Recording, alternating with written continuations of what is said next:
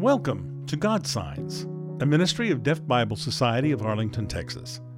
Deaf Bible Society is a Christian ministry dedicated to the goal of translating the Bible into every signed language on earth, so that deaf people, wherever they are, will finally have access to the Word of God in their own heart language, the language they think in and dream in. Your host on this journey is J.R. Bucklew, President and CEO of Deaf Bible Society.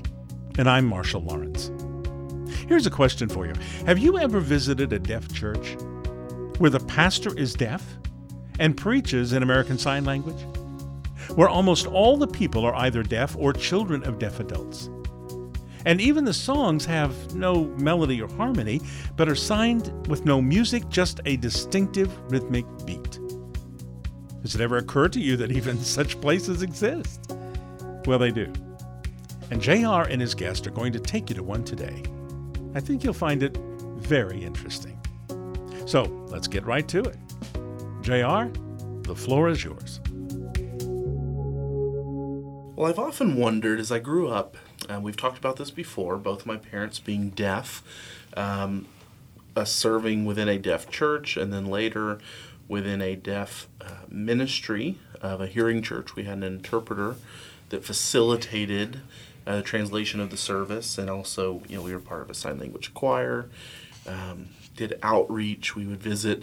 Uh, uh, we we would go every year to visit a pri- prison down in uh, near Houston, where there were a hundred plus deaf inmates, and we used to serve with a ministry there that would do uh, rehabilitation. They would work with the inmates when they were released. Uh, it was a deaf ministry.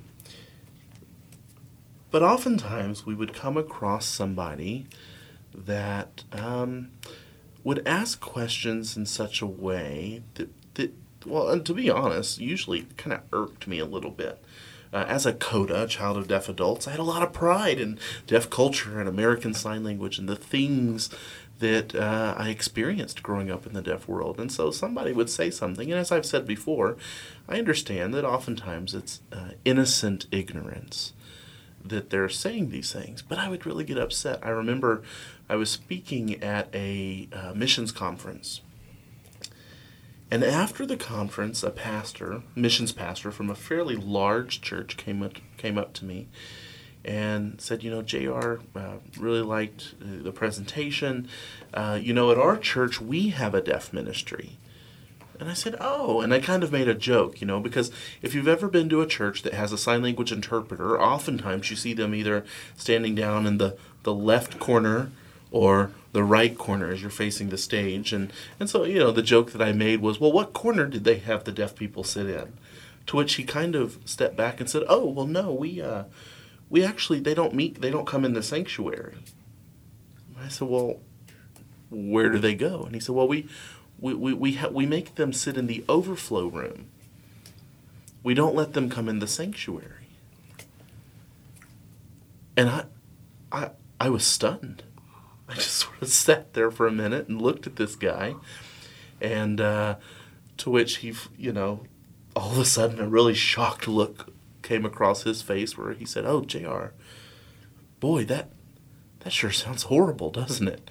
I said, "Yeah, it sounds horrible. Uh, why do you do that?"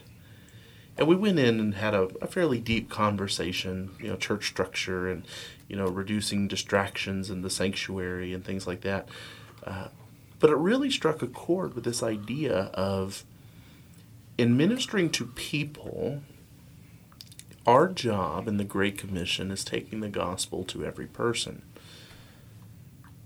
We receive a calling to serve in some way. In Ephesians uh, 4, it talks about to some were given the apostles and preachers and evangelists, and we, we, we each have a call in our life. Does deafness exempt someone from filling the role of being a pastor an evangelist, a missionary, a worship leader. I don't know. Well, let me read from 1 Timothy. You've heard this passage before, 1 Timothy chapter 3. Starting in verse 1, Paul says, The saying is trustworthy. If anyone aspires to the office of overseer, he desires a noble task. Therefore, an overseer must be above reproach, the husband of one wife, sober minded, self controlled, respectable, hospitable, able to teach, not a drunkard, not violent, but gentle, not quarrelsome, not a lover of money. He must manage his own household well, with all dignity, keeping his children submissive. For if someone does not know how to manage his own household, how will he care for God's church? The saying is trustworthy. This is a good saying. This is a good thing. You should hold to these things. Well, not once did the guy talk about how many decibels the overseer should be able to hear. Not once is there this comment that, well, he must have clear vision. I mean, how many pastors do we see on the stage with a pair of glasses or uh, you know correcting their vision because goodness the print in these bibles feel like they get smaller every week. Well n- none of those things are tangible reasons to qualify or disqualify someone for the office of overseer. So then certainly as a deaf person is not exempt from the receiving of the gospel message, they're not exempt from fulfilling a call to serve in the delivery of the gospel message. But how have our structures often prohibited people who don't have a just disqualification? How have our structures in of themselves disqualified someone from filling a role? Well, it's kind of a deep, a deep thought, uh, and we could go many different ways. But I'm really excited about the guest that I have with me today on the program. Ryan Sims is the Deaf Church Coordinator at Deaf Bible Society, but also serves full time as a senior pastor of Silent Friends Chapel, which is a mission church of First Baptist, Dallas, Texas. Ryan, uh, thank you so much for coming and spending time with me today. Thank you. It's my pleasure. Now, uh, for those listening, uh, Ryan uh, is not only the pastor of a deaf church, a deaf congregation, but he is deaf himself. So, the voice that you're going to be hearing today on the program is not not Ryan's voice. We'll have a, a voice interpreter uh, helping you hear what I see him signing here in the studio. Uh, so, Ryan, uh, I'm sure uh, many people would like to know. We, we, we were talking before before we came in studio about some of the things we would discuss today, and, and I, I made the comment that I said, you know, what is it like to be a deaf man? And you said, well, what, what relevance does that have? I'm just a normal man. I'm just a deaf man. Uh, but you know, most people don't ever they it, it, they don't ever think about that. Well, there's a lot of normalcy to you just being a man. Do you ever experience challenges or situations in in ministry where maybe you're singled out as a deaf pastor, but for a, a reason that may not be valid? I would say I'm not being singled out as a deaf man, but more about how people who can hear respond to my deafness. Many people seem to place a lot of barriers on how to communicate and may even panic or be frustrated, confused with how they should communicate with me. But we do have several ways to communicate through interpreters, email, or just old fashioned writing back and forth. I try to weed through those barriers just to show them that I'm a normal guy, just the same as other guys, to make that connection. When we imagine that communication is no longer an issue, we can communicate well. It's about not looking at me as a deaf man, rather looking at me as a person who has similar goals of connecting people to God and his kingdom. And how long how long have you been pastoring at Silent Friends Chapel? Mm, for about 2 years now. About 2 years now. For a while, I was a layman pastor before becoming a senior pastor. But altogether, I have about 4 years under my belt combining the lay pastoring and the transition to senior pastor.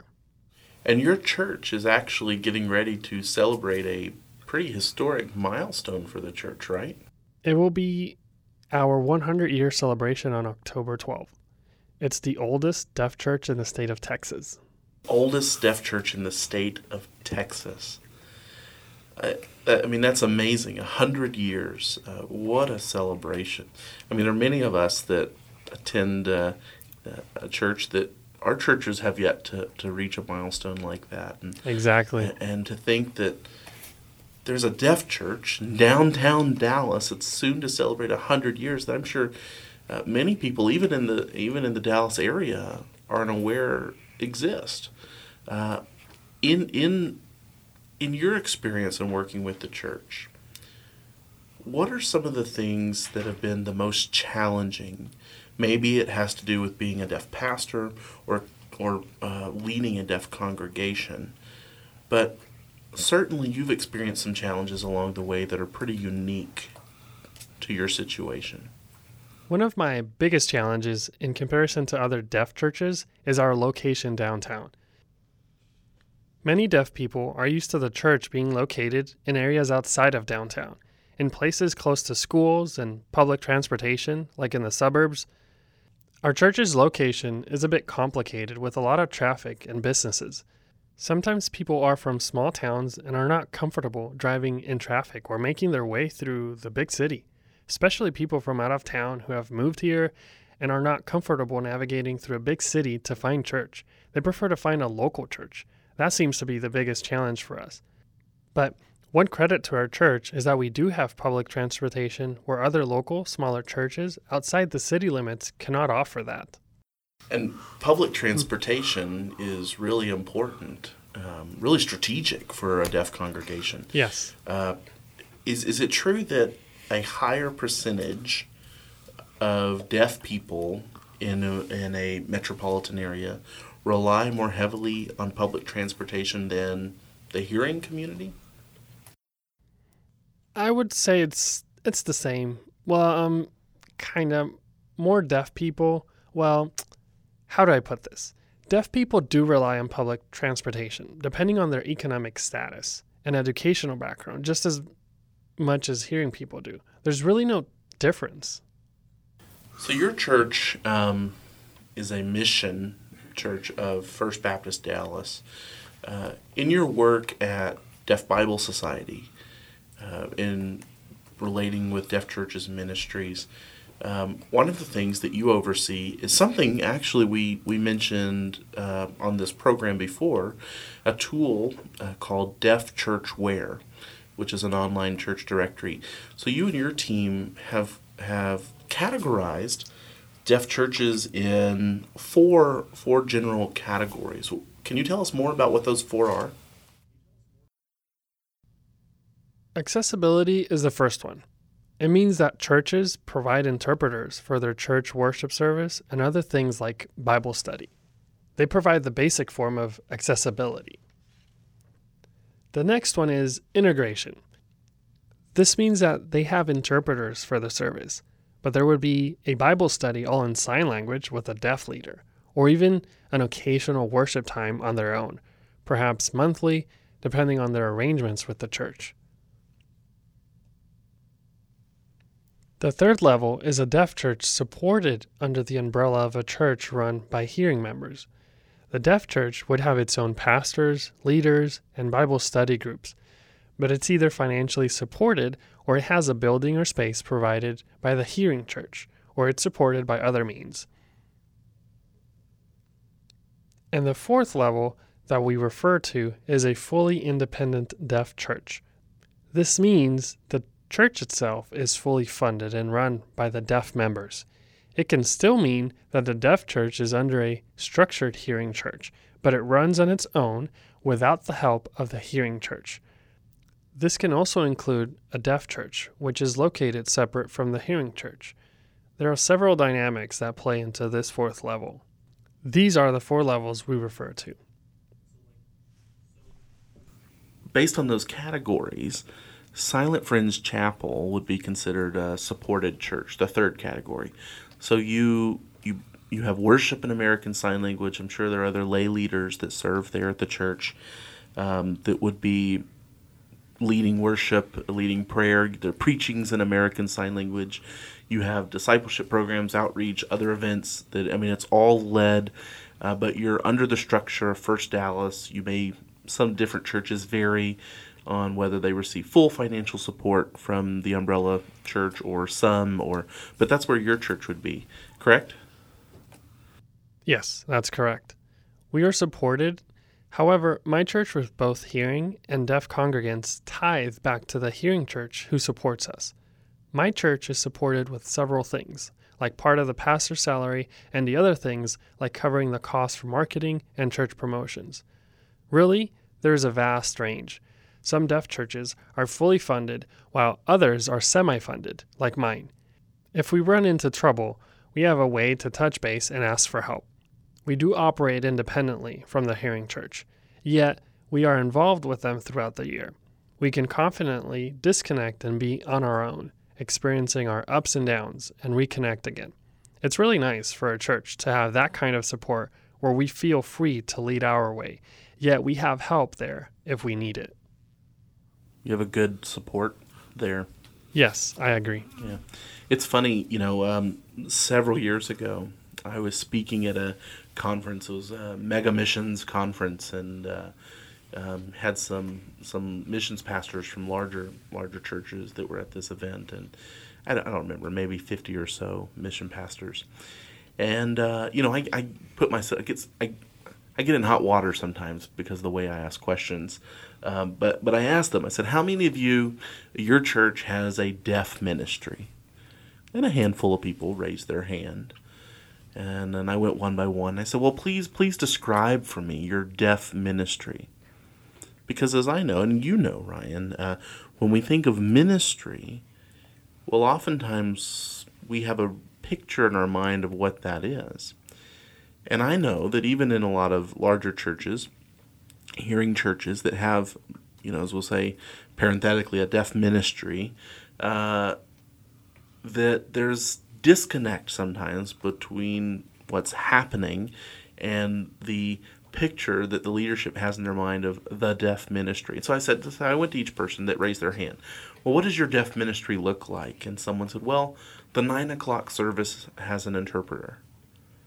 Well, what else do you do? Well, that's all. The nine o'clock service has an interpreter. And the next person, well, what does your deaf ministry look like? Well, all of our services have an interpreter. Okay. What does your next person? What does your ministry look like? Well, the the, the eleven o'clock service has an interpreter. And I made the comment, and of course, several people were upset, and I didn't mean anything insulting by it, but I said, you know, frankly, I would say that you you probably don't have a deaf ministry. Well, what do you mean, JR? Well, what I mean is you certainly have a ministry activity that's taken place in that you have people that have volunteered time and, and they're wanting to serve the church in some way. But the extent of your ministry is that you you you simply, not to make light of it, but you you provided access to some of the content. And so what I equate that with is you building a ramp so someone in a wheelchair can get in your building doesn't mean that now all of a sudden you have this big wheelchair ministry. Right. You've just provided someone access so they could get in and engage with content. Because ministry is is two ways, right? There's there's things taking place. You're engaging, you're sharing, you're seeing, you know, Timothy's becoming Paul's and discipleship and, and reproducing and you're seeing people grow and change. And oftentimes if all you're doing is providing an interpreter, while that's good and they're receiving content, it's really hard to see growth. There's really hard it's really hard to get feedback from the deaf congregation. And so we're really thankful for the churches out there that are willing to support, as we talked about, the integrated model where you may have a deaf Bible study and Sunday school class and ministry activities, and the main worship is um, with the hearing brothers and sisters with an interpreter, or even more like your structure where you're you're the preaching is in American Sign Language, the worship's in American Sign Language. I mean, there's something to not the idea. I hear this often, and you may hear this too, where it's, well, it's one church. We want everyone to be together. We just want everyone to be together. And it's not because that you just don't want to worship with hearing people, but there's something to having a structure where a deaf person can actually fulfill a call in their life to serve in ministry. And they can do that uh, really well within a deaf church structure, within a structure that allows them to teach and preach and worship in American Sign Language. So, yeah, thank you for sh- sharing that with us. Um, uh, one last question I'd like to ask you is what do you think is something people could be praying for when it comes to thinking about deaf pastors, deaf ministry leaders across the country? Certainly, there, there's a struggle. I know we've talked about burnout is super high when it comes to deaf pastors. But if we could leave people with one prayer request, what would that be? I would say pray for people who are seriously being called to serve the deaf church, not just to provide access, but become integrated and connected to the ministry. Pray for those called to serve with our deaf youth, that they can become leaders and mentors to the next generation, not just to stand in the background and say they have provided access, but real involvement in the deaf community with real actionable items to serve, lead, to live out the gospel together. I'm sure you see people uh, doing that within your congregation, and there is a big need for that across the country. Um, specifically, uh, you and I have had opportunity um, to engage with deaf ministries in New York City. Um, and there's some amazing things happening there. There's, you know, uh, with International Baptist Church in Brooklyn and with um, St. Ann's in Manhattan and with several other churches throughout the area. Uh, I would I would assume you would encourage the same prayer uh, around deaf ministry in New York City. Yeah. Right. Exactly. Not just prayers for hearing and the deaf people to get involved in a community, but that deaf people are given equal opportunities to serve and not pushed aside by people who can hear. Pray that deaf people are reassured that we are all in this together and it's okay to make mistakes. We're human. It's how we mature in Christ by sharing responsibilities with others. We give the opportunity to others to serve the Lord. Well, thank you so much, Ryan, for taking time with us today to, to share your story and to bring others into the ministry with us. Thanks, JR and Ryan, for that insight into the unique and powerful influence that a deaf led church can have in a local deaf community, and the influence that it can have in the spiritual and social lives of all who attend it. Deaf people, like all of us, need a place where they can be on the Christian journey, preferably with others who share their language and the experience of being deaf. A deaf led church is a great place to find that Unfortunately, in most communities in the United States, such places are few and far between. We need more. And the deaf need Bibles on video in American Sign Language. At this moment, there's not a complete translation of the Bible ready for them. But you can help change that. Just go to godsigns.com and make a generous contribution to help fund sign language translation work for deaf people. There's nothing like reading or seeing God's Word in your native language. And your gifts can finally help to make that happen for deaf people. Please go to godsigns.com and make a contribution to this vital effort. Godsigns.com. Thank you so much. And now, with some closing thoughts, here's JR.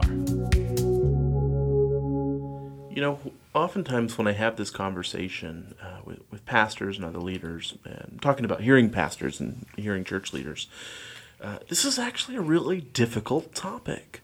Um, as we talked about with with uh, Pastor Ryan, this idea that um, creating a space for deaf centric worship. And, and try and be careful what I mean. I'm not saying that deaf culture, the deaf identity trumps the gospel centric nature of the church. But, but what I'm saying is, there's so much that goes into the facilitation of our worship services that we don't think about, that are very centric to our uh, auditory senses.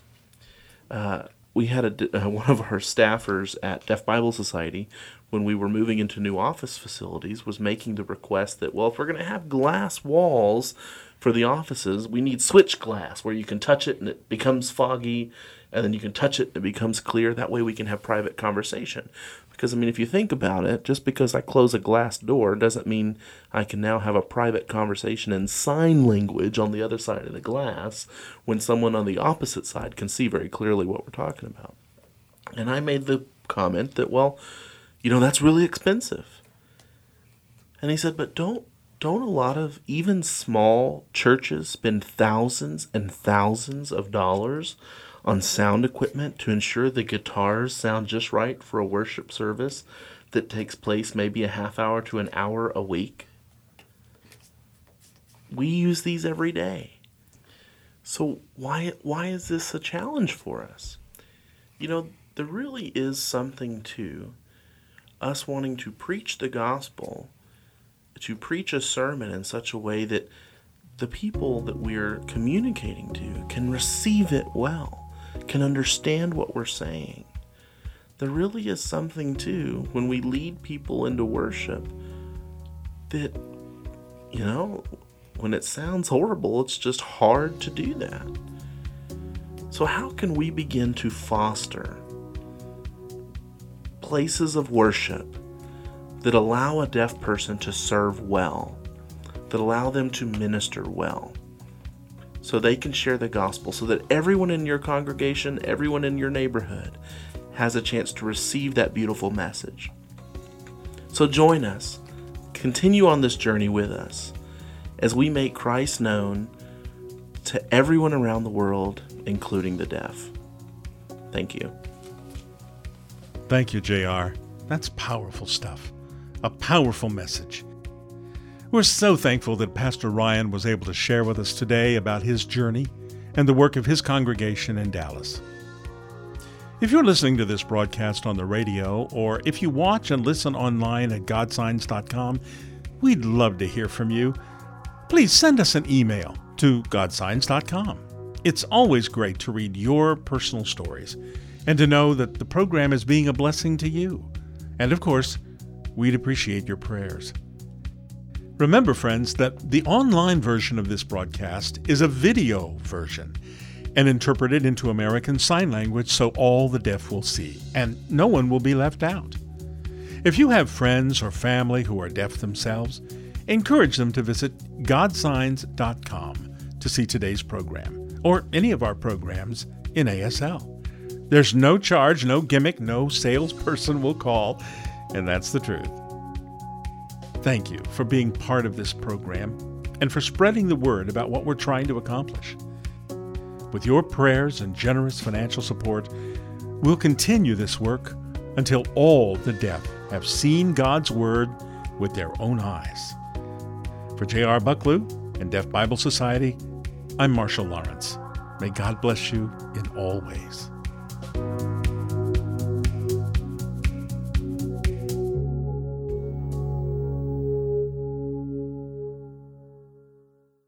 No charge, no gimmick, no salesperson will call, and that's the truth. Thank you for being part of this program and for spreading the word about what we're trying to accomplish. With your prayers and generous financial support, we'll continue this work until all the deaf have seen God's Word with their own eyes. For J.R. Bucklew and Deaf Bible Society, I'm Marshall Lawrence. May God bless you in all ways.